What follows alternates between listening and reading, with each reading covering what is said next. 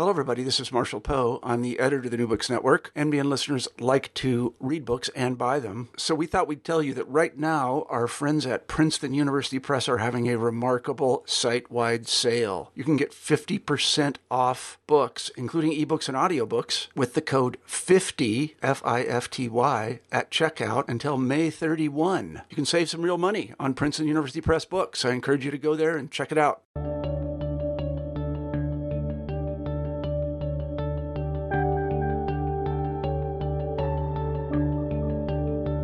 Hello and welcome back to New Books in History, a channel of the New Books Network. I'm your host, Zeb Larson, and we're here today with Dr. Melani McAlister of George Washington University to discuss her book, The Kingdom of God Has No Borders.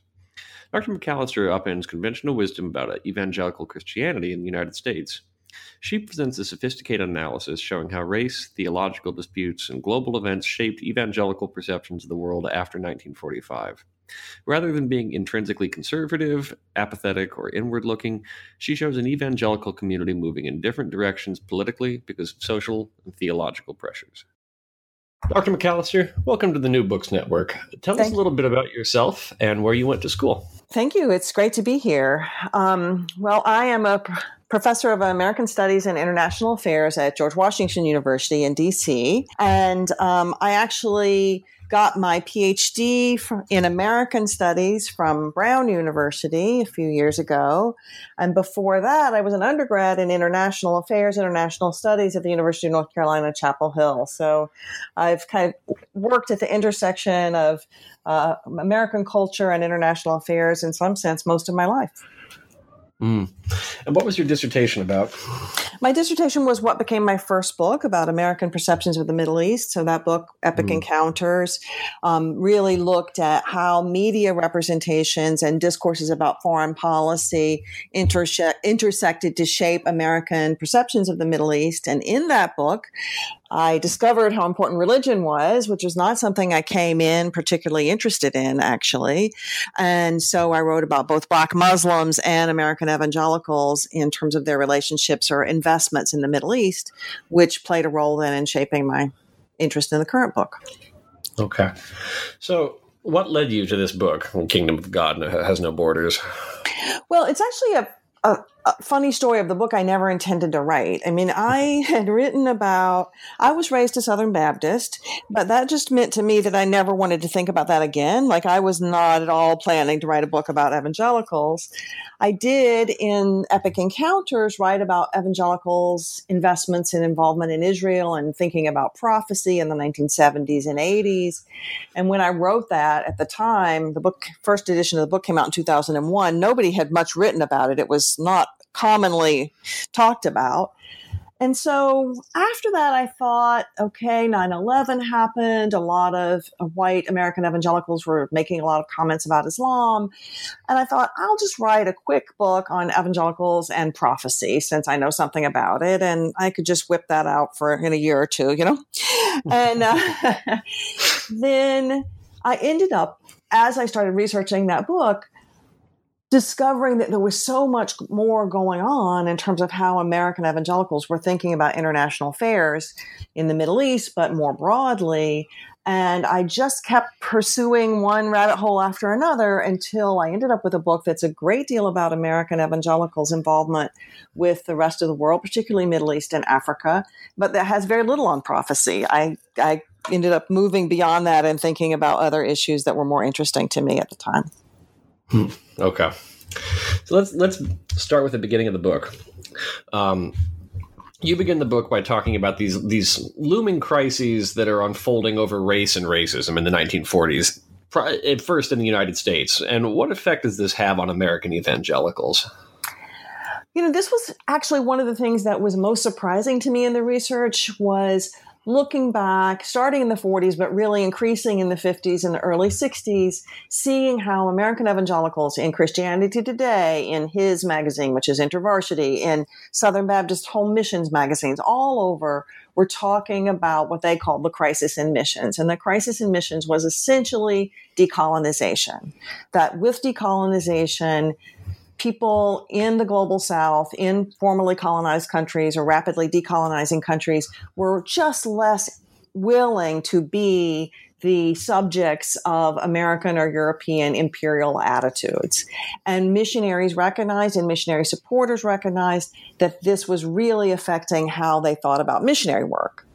At the same time, we all know the story about how American policymakers came to be supportive of civil rights in part because they were concerned about the U.S. image in the world and wanted the U.S. not to uh, be seen as the uh, the opponent of decolonizing nations, but as their potential ally. The same thing happened among evangelicals. They realized quickly that if they wanted their message about religion to be accepted, they could not be seen as racist, and that being identified with the racism that was being so publicly displayed during the 50s and 60s and media and their newspapers on their radio shows was really a problem. So um, the the combination of both decolonization and the civil rights movement led evangelicals to recognize a crisis. Now, I should say that they also there were plenty of evangelicals who also said, "Oh, and." God loves all people equally. So racism is not okay anyway. but wasn't it wasn't that they were only instrumental about it, but that that very pragmatic concern really led to a lot of urgency to folks' um, concern about racism. So th- this I think really ties interestingly into the argument of the book. Um, why don't we outline that briefly? Because the narrative that's always been sort of presented to me about evangelicals and especially evangelical outlook is that it's not necessarily very political and it's sort of conservative and if not retrograde and regressive, at least it's it's sort of almost apathetic. And what do you see going on instead? That's a great question. So I think that is one of the stories we know about evangelicals, or we're told. One is that they're apolitical, and the other is they're entirely right wing. And somehow both of these are told together as if they were both true, um, and possibly true at the same time. And so, what I'm arguing is that A, evangelicals have never, certainly in the period that I'm looking at, the post war period, have never been apolitical. That part of how they managed to have an image of themselves as apolitical is that they assumed their politics were so correct as to be not quite politics. So they assumed that, of course, we're anti communist. That's not really politics, that's just morality. Um, and so the anti communism that was at the heart of a lot of evangelicalism, the commitment to missionary work, which of course carries all sorts of political valences in context of colonialism, people often didn't acknowledge it as politics. But often they did. I mean, they were there was a lot of discussion in Christianity Today and in, uh, in, other evangelical venues of explicitly things like what are we supposed to do about decolonization? How are we supposed to think about anti racism. What is the role of the church under communism? Like they were really talking about politics a lot. So then the question becomes well, is it always a right wing conversation? And the answer is it is a deeply conservative conversation at many points and in many ways, but there is much more controversy and debate than you would ever imagine given the histories that we know so far. And there are good reasons for that. People want to talk about how the rise of the religious right happened. And to tell that story, you need to look back at the conservative antecedents in the 40s, 50s, 60s, and beyond. But if you don't know that when a civil rights resolution was passed at the Southern Baptist Convention in uh, 1954 and people sing He Leadeth Me, the Southern Baptist hymn that was much beloved, enjoy at that, then you don't understand something about the complexity of the history. And if you don't understand that complexity, it almost seems as if people almost aren't accountable for what they believed. If you think nobody challenged racism, then evangelicals seem like, okay, well, that's just all they knew, but it isn't actually all they knew. There were other positions available to evangelicals, and we have to see what those positions were to understand the politics behind them. So that, that gives me a really good sense of what how they're looking at um, racism in the United States. I'm curious. You talk a lot about Congo here specifically, and use that to sort of frame evangelical American concern with uh, the decolonizing global South. What's going on in the Congo? How and how are they looking at it? What do you what what is there a vision that you see there? Yeah, and you know what's funny about Congo in a way is that it's almost the opposite end of what I just described. So missionaries in Congo are so conservative, American missionaries and to some degree Europeans as well. They are far behind even missionaries and missionary politics in the rest of Africa in terms of um, acknowledging Congolese uh, rights to control their own churches, of education, in terms of uh, education and the levels of education that they were providing, in terms of when Congolese become ministers. All of that is pretty far behind in Congo. And American evangelicals, um, almost all of whom are white, I only found one African American missionary um, among evangelicals when I was in the period that I was looking at in the early 60s, tend to be very worried about decolonization in Congo. They say things like the Congolese are not ready for independence. They think it's just going to make them rich. They don't really know what they're asking for. They're immature. They're not educated. Of course, they weren't educated in part because the churches had not educated them. Um, and so Congo is the case of a great, a, a lot of pretty right wing sentiment uh, among evangelicals. And they come back and talk to people in the United States about their views of Congo. And so uh, evangelicals tend to be a, a retrograde movement in relationship to decolonization in Congo. And they're seen that way by Congolese Christians as well, including many of the people they converted. And so there's a lot of tensions between American missionaries on the ground and local Congolese over things like control of the churches, control of the schools, money, other things like that. Okay. So, so one of the things I argue, and just say briefly, one of the things I argue in the book that I think is um, interesting is that when we think about decolonization as a process, we might also look at decolonization as a process that happens not just to the churches, but in the churches. And so Congolese are interested in decolonizing their own churches, and they do so in all sorts of ways, both in Congo itself and then as part of a larger decolonization movement in Africa.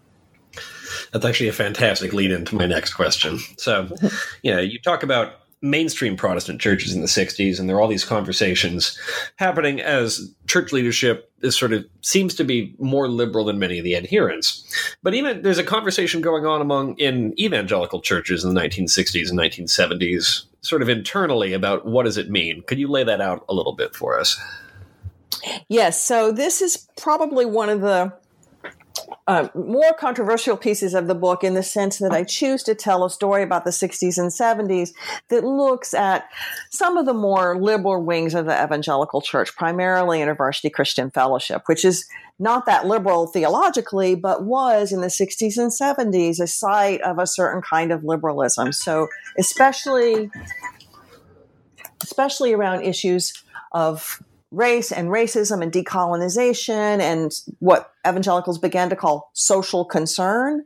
Um, InterVarsity is a hotbed, and it, it you know, at the intervarsity conferences that happen, which are called Urbana, the conferences happen every three years. In 1970, they actually have the students have been so restless and so angry, and they've been protesting se- sexism and racism and colon- colonial attitudes and all sorts of things for since 1967. In 1970, they actually post guards at the base of the um, dais, you know, of the stage, so that people can't run up and grab the mic and start making their own statements. You know, they're so worried about how these young radical students are going to uh, fight back against what they see as the boring, staid, not socially concerned leadership of um, their own churches and of their own organization. So the most popular speakers in 1970 um, Samuel Escobar, who um, speaks to, I don't know, 1,500 students at one time, talking about the importance of Marx and Marcuse for evangelicals to understand social issues. And um, Tom Skinner, who comes and speaks about uh, racism and uh, the American church and the American church's imperial attitudes and how people need to disavow that. So Tom Skinner is an African American uh, evangelist from Harlem. So you see a moment when things are very much up in the air, very churned up. And this continues into the Lausanne Congress internationally in 1974, where there's a radical group that, that offers their own uh, consensus statement at the end of the uh, meeting that tries to push for more social concerns, more attention to poverty, racism, colonialism, those kinds of issues from from the evangelical perspective. So there is so much going on in those moments. And what's in some sense the tragedy of my book is you see in 1974 75 the evangelical activists the social concern folks think they've won and then you know 3 years later the moral majority is founded and so the loss of the possibilities for a more activist more engaged liberal kind of evangelicalism is one of the primary stories of the book really mm. So then, shifting after that, I think it's it's sort of a good transition point into what evangelicals in the United States are looking at abroad. And the Soviet Union shows up first, which uh, probably isn't a shock to many listeners that evangelicals had, at best, a complicated relationship with the USSR. But tell us a little bit about that. Yes, so the Soviet Union had been of concern to evangelicals for some time, ever since um, well, since well before Richard Wurmbrand stands up in front of the Senate, who's a Romanian pastor who had escaped, come to the U.S. He stands up uh, before the U.S. Senate in 1966, takes off his shirt, um, which was unusual in the Senate, and shows the scars on his back and says, "This is my body, Romania, which has suffered under communist rule." And so Wurmbrand becomes he writes a book called Tortured for Christ and becomes a bestseller. He becomes a big leader among a certain subset of evangelicals. And their, in, their interest in what's going on in the Soviet Union is um, increased dramatically over the course of the next 10 or 15 years. And so the um, evangelical community is actually quite supportive of the Jackson Vanik Amendment, which is actually designed to help Jews escape the Soviet Union, but which they see as important because they believe not incorrectly that the Soviet Union is hostile to religion in general, and anytime they can support religion in the Soviet Union, they're helping themselves as well. And then the Siberian Seven, which is a group of Pentecostals who end up holed up in the American embassy in the late 70s, early 80s. Um, try saying they want to escape that they are being persecuted for their religion and who end up becoming a, a real cause celeb among American and European evangelicals who believe that they should be allowed to, and they ultimately are allowed to leave the Soviet Union. So the Soviet Union is this is a story about evangelicals in general. They get very involved in all sorts of politics, but they get most involved when they can um, tell that story as an individual story, a story about specific people. And so they were very concerned about the Soviet Union in general, but when you have Richard Wurmbrand as a person whose body is marked, or you have this Siberian Seven who are, um, you know, trying to leave the Soviet Union, their family, you can name them, you can tell their stories. That's when evangelicals get most, or most likely to get signed on to a political cause. So in a weird way, there's there's a kind of mirroring that actually happens, I think, between this chapter on the Soviet Union and then your chapter on South Africa and apartheid. So how are American evangelicals looking at South Africa in this period, and and what are the what are the divisions? What are the issues? Um, I'm so glad you noticed that. I intended that to be those to be kind of mirror chapters of each other, or, or um, um, almost like bookends of two different approaches that come out of this notion of you know, getting ourselves involved, getting evangelicals involved in political issues and uh, international issues specifically. So one group of people tends to be more involved in the Soviet Union, but another group, and it's not often these groups overlap, but another group ends up getting quite involved or thinking about at least um, the anti apartheid movement. And one of the reasons this happens, and this is a major argument of my book overall, is that evangelicals meet, U.S. evangelicals meet and get to know South African anti apartheid evangelicals, both white and black. And it is those meetings, those uh, in those international connections, where global South evangelicals, in this case South Africans, who are making their views known, speaking out at international events, speaking up about political issues, and trying to recruit other people to their their viewpoint. And that matters. It matters that American evangelicals don't just get involved in global issues based on what they read in the newspaper or what happens to strike them as important, but through these relationships and through the leadership or the um, the Um, demands from people in the global south. So, one of the stories I tell in the book is a story of David Howard, who is the president of the World Evangelical Fellowship. He's an American, he's conservative, white guy who goes to a conference, as people often did, goes to an evangelism conference. He's the in South Africa, he's the featured speaker because he's the big name. But he meets an evangelical there, a guy named Caesar Molebatsi, who is being hassled by the white missionaries, German and American, in South Africa, um, because he's not taking to their mind a strong enough view against black theology. He's a black guy and they want him to stand up and speak out against black theology. He won't do that. David Howard befriends him. He then says, Okay, come tomorrow when the conference is over, come have lunch with me in Soweto at my house. And you know, David Howard, who is a great believer in the, you know, the the universal community of Christ says, Sure, I'll come to your house and have lunch. And uh, he does. And while he's there, the South African Defense Forces roll in. They want to know who's this white guy having lunch in the township in Soweto, in the Soweto township. And they, they arrest him. They arrest him. They arrest Caesar Molebatsi. They arrest the other guy. They take them all down to the um, police station. And, you know, I'm pretty sure that David Howard in 1985 had never been arrested, and it made quite an impression on him. And it also made an impression on him that Cesar Molabatsi uh, was not necessarily going to have to be arrested, but insisted that he should be arrested too, so he could go and accompany Howard to the police station. And eventually they are let out after some talking to by the police. But what Howard comes to realize is the reality of life for somebody like Molebatsi, who considered himself, you know, very much um, theologically conservative, evangelical person who nonetheless is clearly and outspokenly against apartheid. And that position makes an impression on Howard. It also becomes even more important because Molebatsi becomes one of the leaders of the evangelical group who write a major uh, testament against apartheid from an evangelical perspective, and that circulates globally. So you begin to see Howard comes back and he starts preaching about how people need to be more outspoken about apartheid. And Caesar Molebatsi takes a role in organizing evangelicals in South Africa of being more outspoken themselves because they certainly had a strong pietistic, apolitical strain in South Africa. And he is one of the people who pushes the South Africans to behave differently, the South African evangelicals. So it's a very complicated, interactive story and one that you don't really see unless you can see the evangelical community as a global one.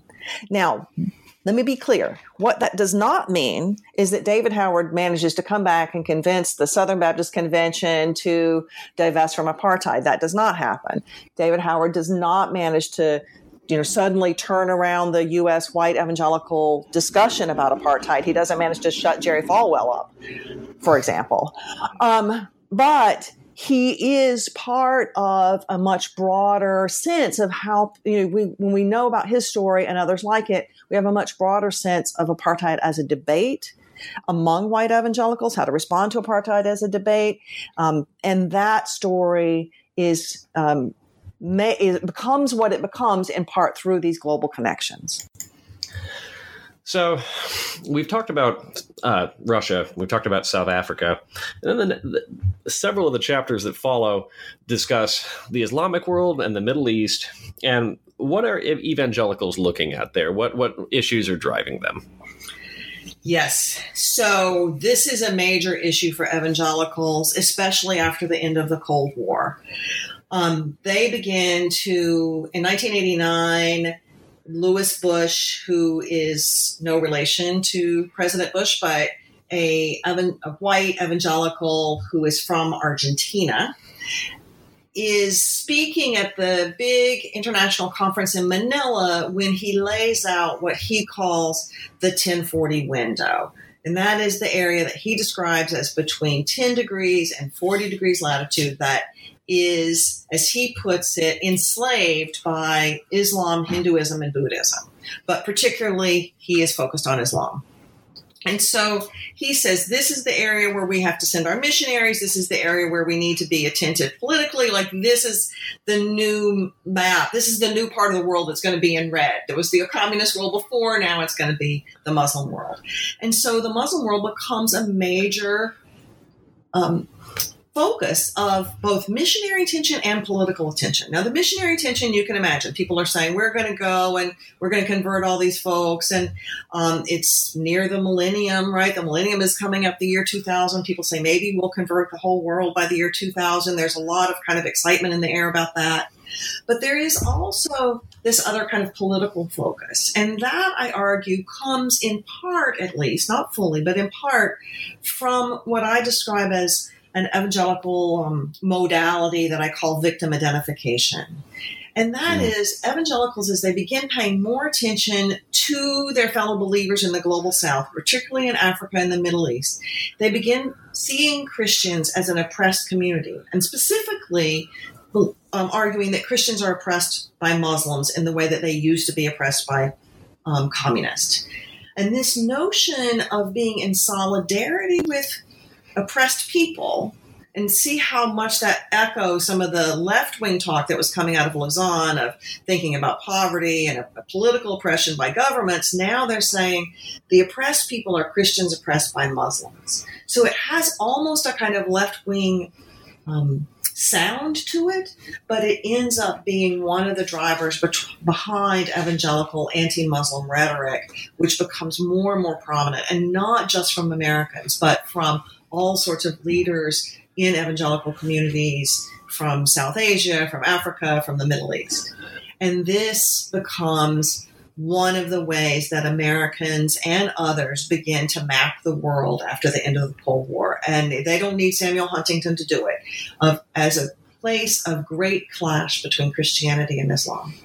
And so, one of the ironies that I talk about in the book is the ways in which a kind of uh, sense of solidarity with suffering others, in this case, suffering Christians, leads to one of the great um, hostilities that animate evangelical life after the end of the Cold War, which is vis-a-vis Islam. Of course, that's not everybody. Many people are trying to challenge that even from within the evangelical community, but it is very dominant. So it's interesting. Um, they're looking at this part of the world and then there's a major event in 2000 starting in 2001 but continuing culminating i think in some ways in 2003 and that's the war on terror leading up to the war in iraq. And where do evangelicals fall on this particular issue and, and does it change over time? Yes it does change over time. I mean it's interesting because evangelicals face the same conundrum that uh, mainstream conservative supporters of the war faced, which is that it's really hard to paint Saddam Hussein as being having anything to do with Islam, really. I mean, he likes to talk the talk. He's a Muslim, but he is a secular. He was a secular leader. He was never a person who had much time for um, Muslim activists in his own country. He was suppressive to them, and so how do we talk about both this attack that happened with 9 11 and the genuine rise of um, political, more radical Muslim terrorism and what's going on in Iraq, which is really a totally different thing. But of course, the rhetoric that vaguely paints the Middle East as generally Muslim and generally terrorist is as prevalent among evangelicals as it is in the mainstream media. And that plays a role in leading to strong white evangelical support for the war. And one of the things I do in the book throughout is I try to talk about both African American and white evangelicals' perspectives on all, of these different things we've been talking about. But in this case, white evangelicals support the Iraq War at a very high rate, um, slightly higher than white people in general. And they do so in part because they are primed to see the Middle East as a place of threat and see Islam as a kind of threat. Um, but one of the things I do trace in the book is that there are evangelicals who are opposed to the war and who say so. There aren't many of them at first. And then what happens is weirdly, the thing that seems to push many evangelicals to become more outspoken against the war is actually Abu Ghraib.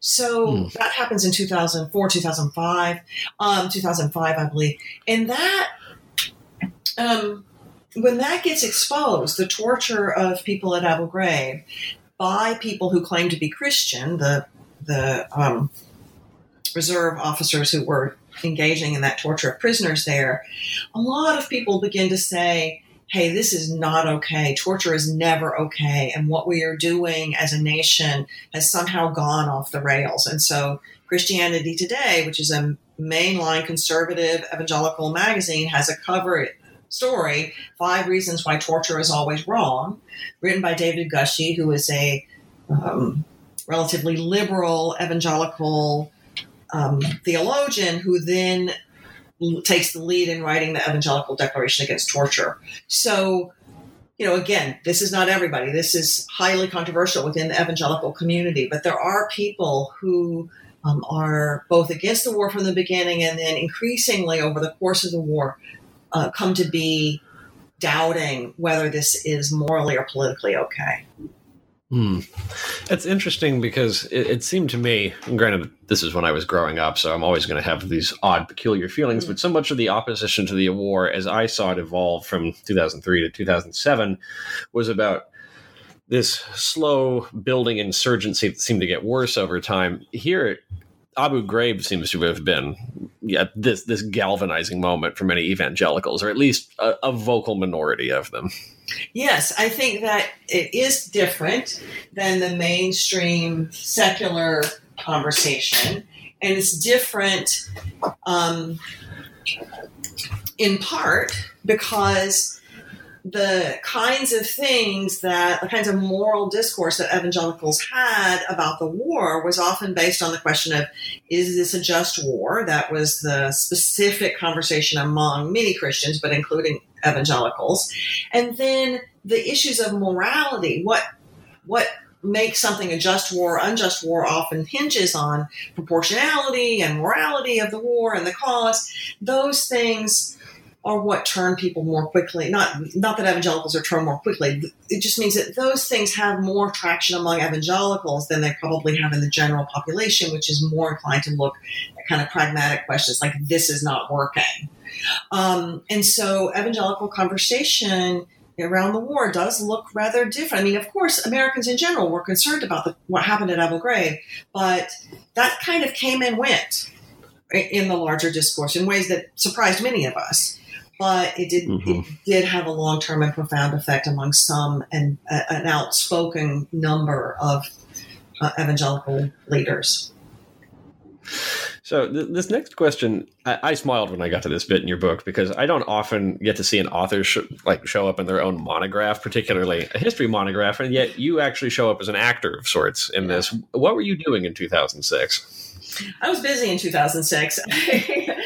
um, so I have been asked this question before kind of what does it mean to combine historical methods and ethnographic methods in some sense? So in 2006, one of the things I did was to go on a short term mission with Elmbrook Church, which is a church in Brookfield, Wisconsin, a big mega church whose pastor, whose missions, whose head of the global missions program I knew um, through the research I'd done for the book, and who agreed to let me go on their trip to what was then southern Sudan.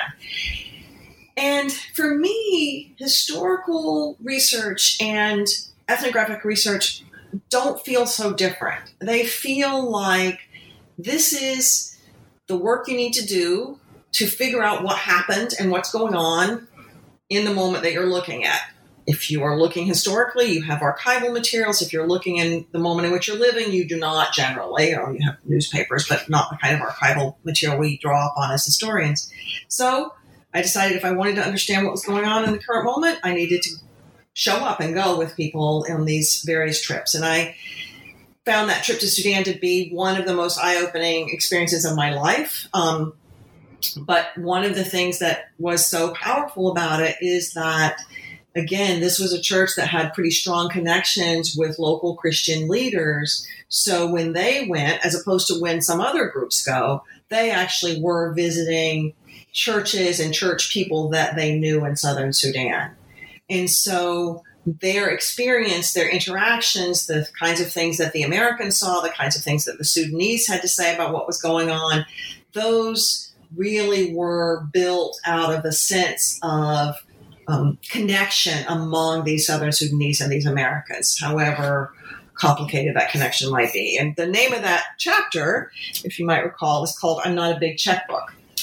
And that is what Dick Robinson, the minister who I went, who was leading the trip and who had invited me to go, kept saying when he arrived in South Sudan. He well knew, and it certainly was the case that people completely saw him as a big checkbook.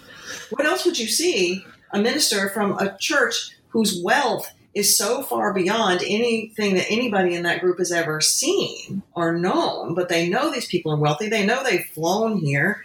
They know that they have, uh, you know, all the resources of America behind them, and they are wanting help in a situation of great poverty.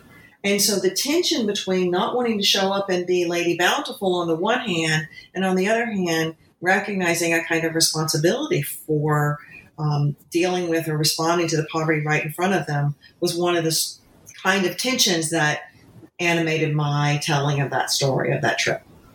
Mm.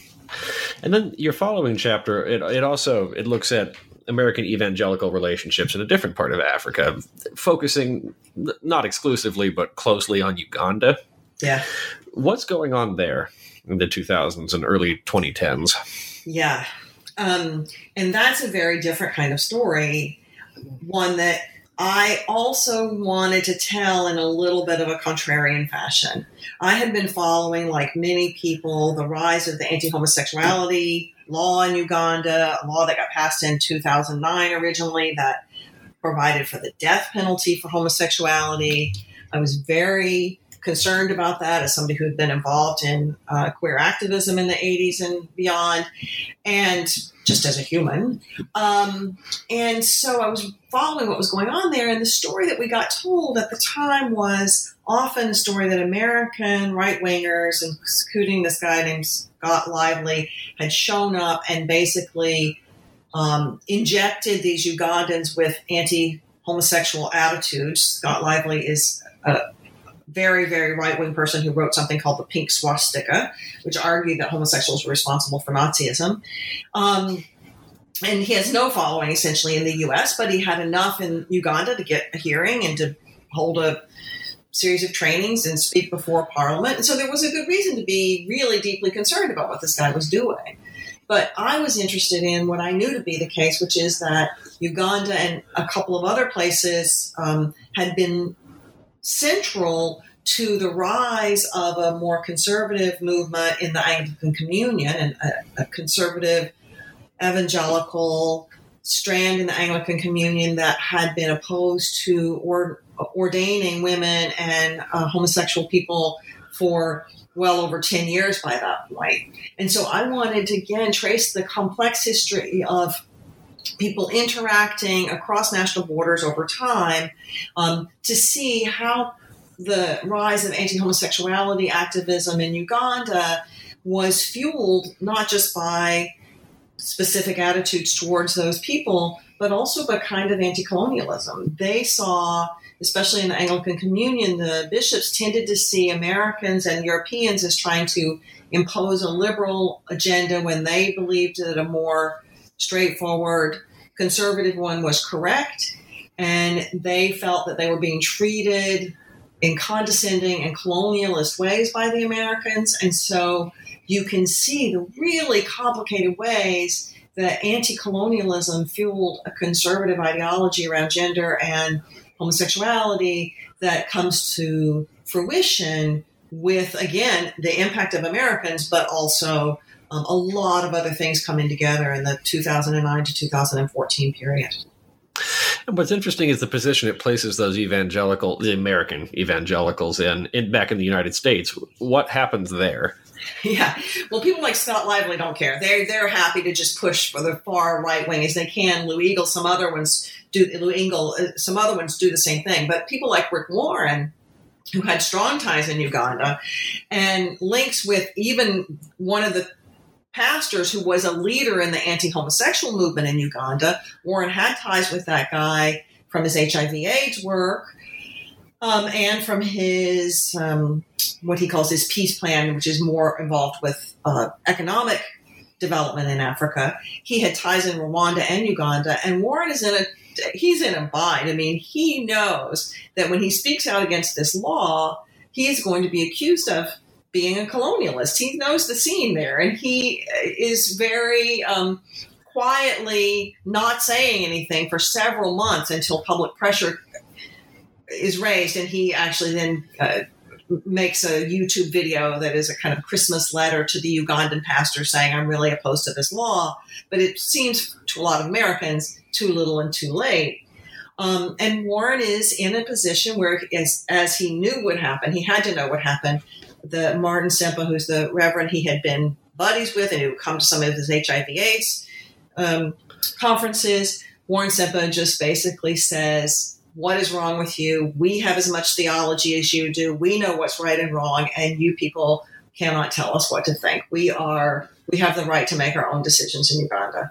And you know, it plays out in a way that is as complicated, ugly, and historically very rich for a historian, even somebody who's a historian of something that's happening almost right in front of our eyes, um, to see the ways in which race, gender, the history of colonialism, American power, American money, all interact in this very, very complicated debate in Uganda.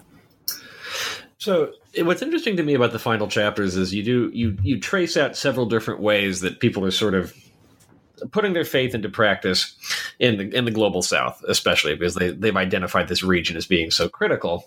Um, Short term missions show up, for example, mm-hmm. and at, at, some level, do you feel like this book is a way to try of pointing out how evangelicals understand the global south because it, it, sometimes seems chapter on the Sudan or chapter on Uganda or or the short term missions for that matter, like American evangelicals are looking at their global south counterparts as a as a kind of complementary other to themselves. Do you get that at all?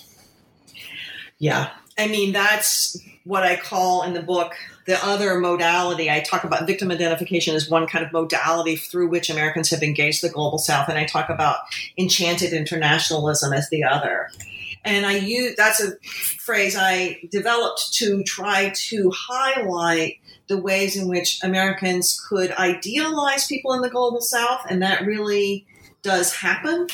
But that that idealization is linked to a exoticization, a way of wanting, in some sense, whether explicit or implicit, for African or Asian or Latin, American evangelicals to be emotional resources for them. And so they are looking, I mean, in a period where a lot of American evangelicals are concerned about having um, whether their faith is vibrant enough, lively enough. I mean, this becomes this is an issue from 1960 on. Um, they look and see what they can sometimes um, see as the heightened intensity or greater sincerity, what they see as the heightened intensity or greater sincerity of believers in the global south, and they use that as a kind of resource for themselves, a, a kind of renewal. This is a form of primitivism, and we've seen it in the US and in Europe many times where people look to um, Tahiti, you know, if you're Cezanne and you're painting uh, you know, Tahiti in the 19th century, it's this idea that we've lost something and that those folks still have it. And so if we can visit or we can engage or we can see them as our ideals, we might be able to get some of it back without having to give up the wealth and the power and the modernity that maybe separated Americans from that. Now, all of this is a fantasy. I, I want to be clear. Um, the, it's a fantasy of what people's lives are like in the global South. It's a fantasy of ourselves, or and I say ourselves not because I'm an evangelical, but because we are all guilty of this, of ourselves as hyper modern and rational, as if we don't live our through our emotions just like everybody else in the world. but that fantasy is um, a really important structuring modality for how um, evangelicals often engage the global south. Hmm. So, one thing that, that struck me once I'd finished the book, you know, th- this is all going at the, on at the same time as there's there's an activist wing of sort of mainline Protestant churches. Um, I'm thinking of National Council of Churches during the Civil Rights Movement, or the World Council of Churches support for the ANC in South Africa and SWAPO in Namibia, and and then you have evangelical churches surely witnessing all of this happening. What is their perspective on their sort of the the National Council of Church or the World Council of Churches variety of activism?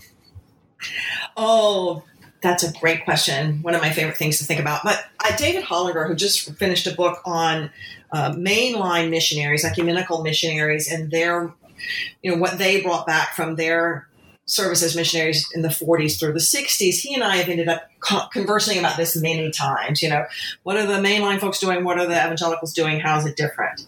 There are some similarities in that both, in both cases, missionaries are sometimes on the leading edge of a kind of cultural relativism or cultural appreciation for people who live in non US contexts. Um, not always, but sometimes.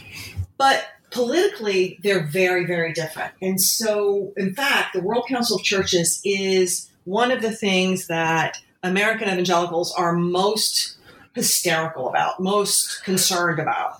They talk about the World Council of Churches in ways that, you know, make the World Council of Churches out seem far more powerful than I think it ever really was. But they're concerned about two things. One is actually it's real competition.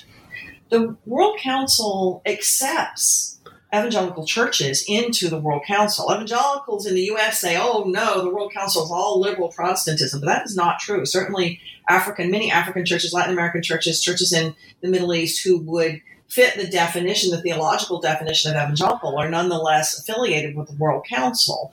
They are, you know, they understand that that's a big organization that seems to represent a lot of people, and evangelicals are always fractured into 50 or 60 different organizations. So, you know, they just sign up. And the evangelicals are always saying, like, I have a, a, a great moment when in Congo in the early 1960s, they were like, oh, people are going over to this World Council Churches conference and you know, if you just listen to what they say, it seems spiritually fine, but we know that they're evil because they are, uh, you know, they have a liberal theology, which some do and some don't, but that's the view that evangelicals see.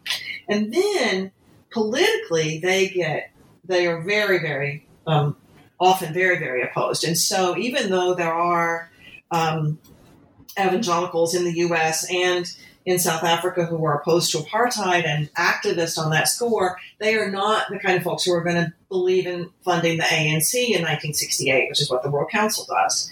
Uh, the World Council loses a lot of money as a result of that, too, a lot of donations. It's very controversial. But they were taking the position that we need to end racism by any means necessary, and the ANC is the best chance for ending apartheid um, in South Africa um, this leads to a great deal of um, posturing on the part of evangelicals who basically say this just shows you how you know uh, left wing and far off the base uh, the World Council of Churches is, and they are they are a danger, and we need to oppose them at every possible turn. So there is an ongoing almost sense of self definition that evangelicals do vis a vis what they see as the liberal Protestant churches.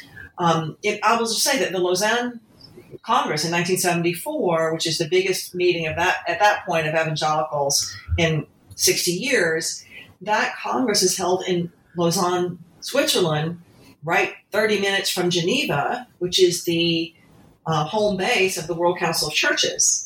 And I'm convinced that that was absolutely intentional. It was absolutely a way of saying we are the other major global group, and we are here to compete with you. Hmm. That's funny to think about. So then, and, and, you touched on this a little bit in discussing South Africa. Um, the sort of uncomfortability with black theology, you know, James Cone.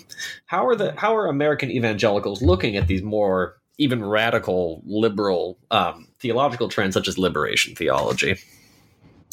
Well, now here's a good moment to bring in what black evangelicals are thinking versus what white evangelicals are thinking. Um, I could go on and on about how I define evangelicals in a way that includes African American people as central to that story. But let me just say that there are ways to talk about, say, the AME Church or other historically black churches, which are part of the World Council of Churches, which are in some ways mainline, but which theologically are closer to the theological definitions we use for evangelicalism. But aside from those churches, there are also all sorts of people, African American people, who are involved in the organizations that we think of as white evangelicalism, from InterVarsity to the Billy Graham Association, Billy Graham Evangelistic Association. And there is a group of folks who formed the National Black Evangelicals Association in the late 1960s.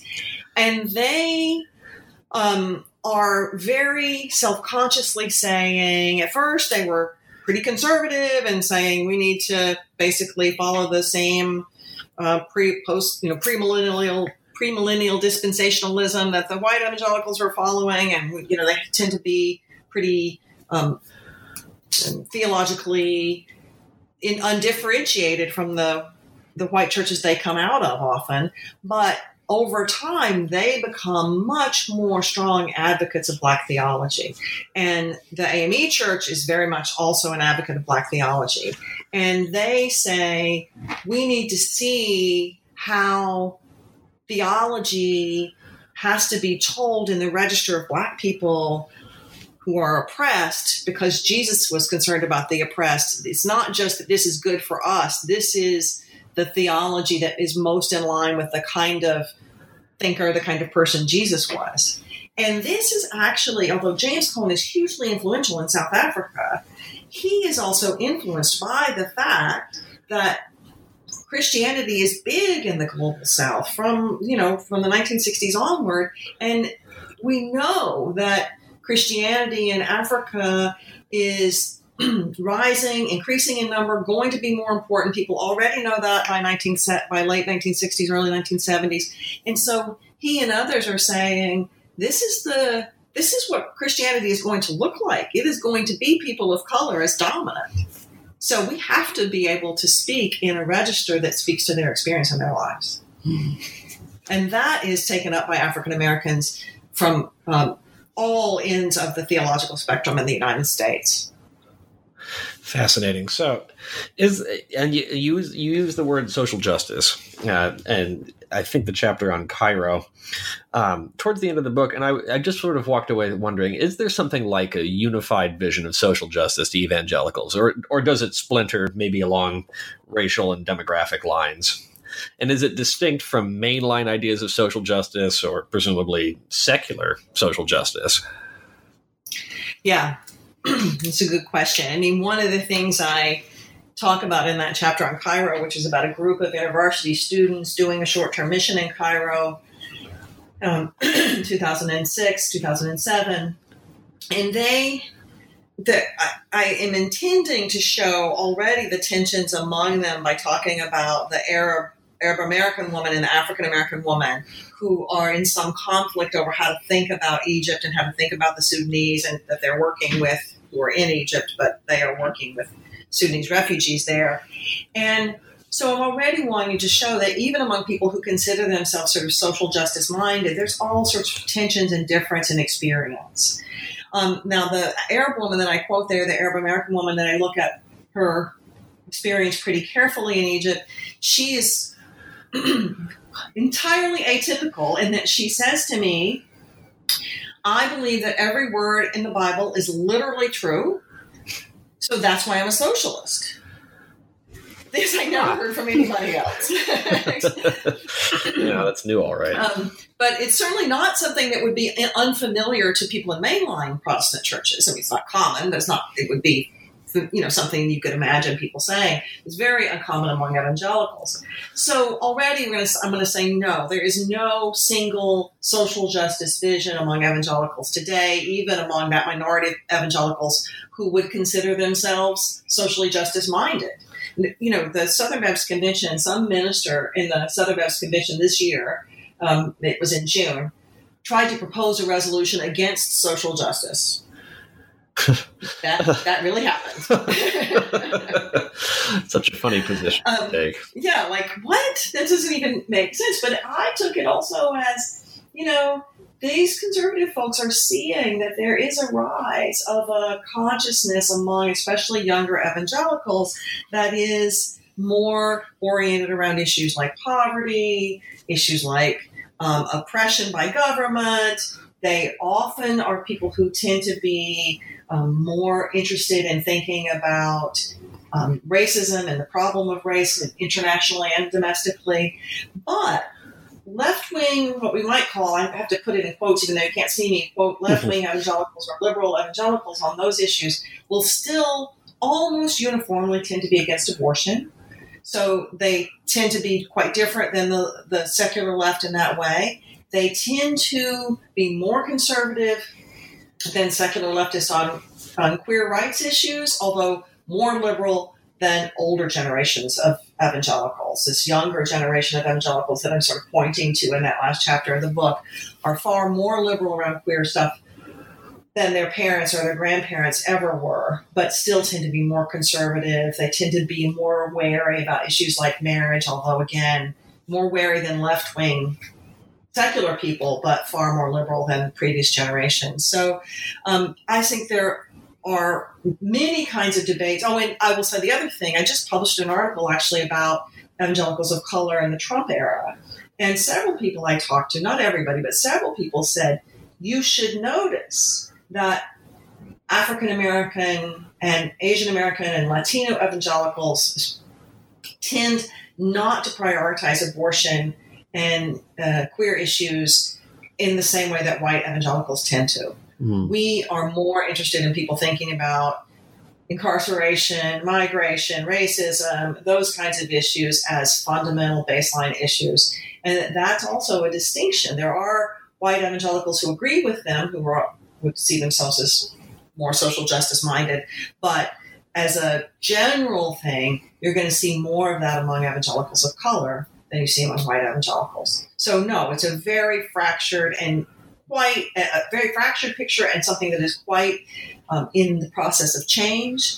I think Trump's election has changed a great deal around race among evangelicals. It has highlighted the racial tensions in a community that was becoming more racially diverse, more self consciously racially diverse, more transnational. Um, Trump has, has been, for them, as for so many other people, a line in the sand. Um, there's one woman I interviewed who said, You know, white evangelicals are a little like my Latino friend from New Mexico. She said her family back in the 19th century, they never moved from Mexico to the U.S., but the border moved over them. One day they were in the U.S. and you know the next year. I mean, one day they're in Mexico, and the next year they're part of the U.S. because the border moved, right? The war mm-hmm. happened, and the border changed. She said, white evangelicals are kind of in the same position. They used to be able to just sit where they were and say nothing about racism, and we would sort of presume that they were okay unless they did something bad. She says, now the border has moved, and unless you have deeds done, we are going to presume that you are part of a racially a racist system. Fascinating. That's so interesting to think about. I've taken up a lot of your time today, but I just wanted to conclude by asking one more thing. And I know you've mm-hmm. just gotten this book published, so you're probably not eager to dive right back into publishing another one. What are you thinking of working on next? Oh, I'm so eager to dive into publishing another one. I've been working on this one so long. Um, I am working uh, on a book on the popular culture of humanitarianism in the 70s, what I'm calling the long 1970s, from 1968 to the early 80s, starting with the global response to the Nigeria Biafra War. That happens in 67, and that's where those pictures of babies with big bellies start to circulate. There was a starvation in Biafra that got a real international response, including in the U.S how Americans got themselves involved in that humanitarian crisis, and then sort of tracing all sorts of different cases where Americans did or did not respond to a crisis from Bangladesh to Soweto to Lebanon. And then um, the book is going to end with the famine in Ethiopia, I think. And uh, right now I'm tentatively calling it We Were the World. That's a great title. I'll look forward to reading it. Thank you so Thank much you. for taking the time to be here today. All right, my pleasure. Thanks for listening to New Books in History, a podcast channel on the New Books Network.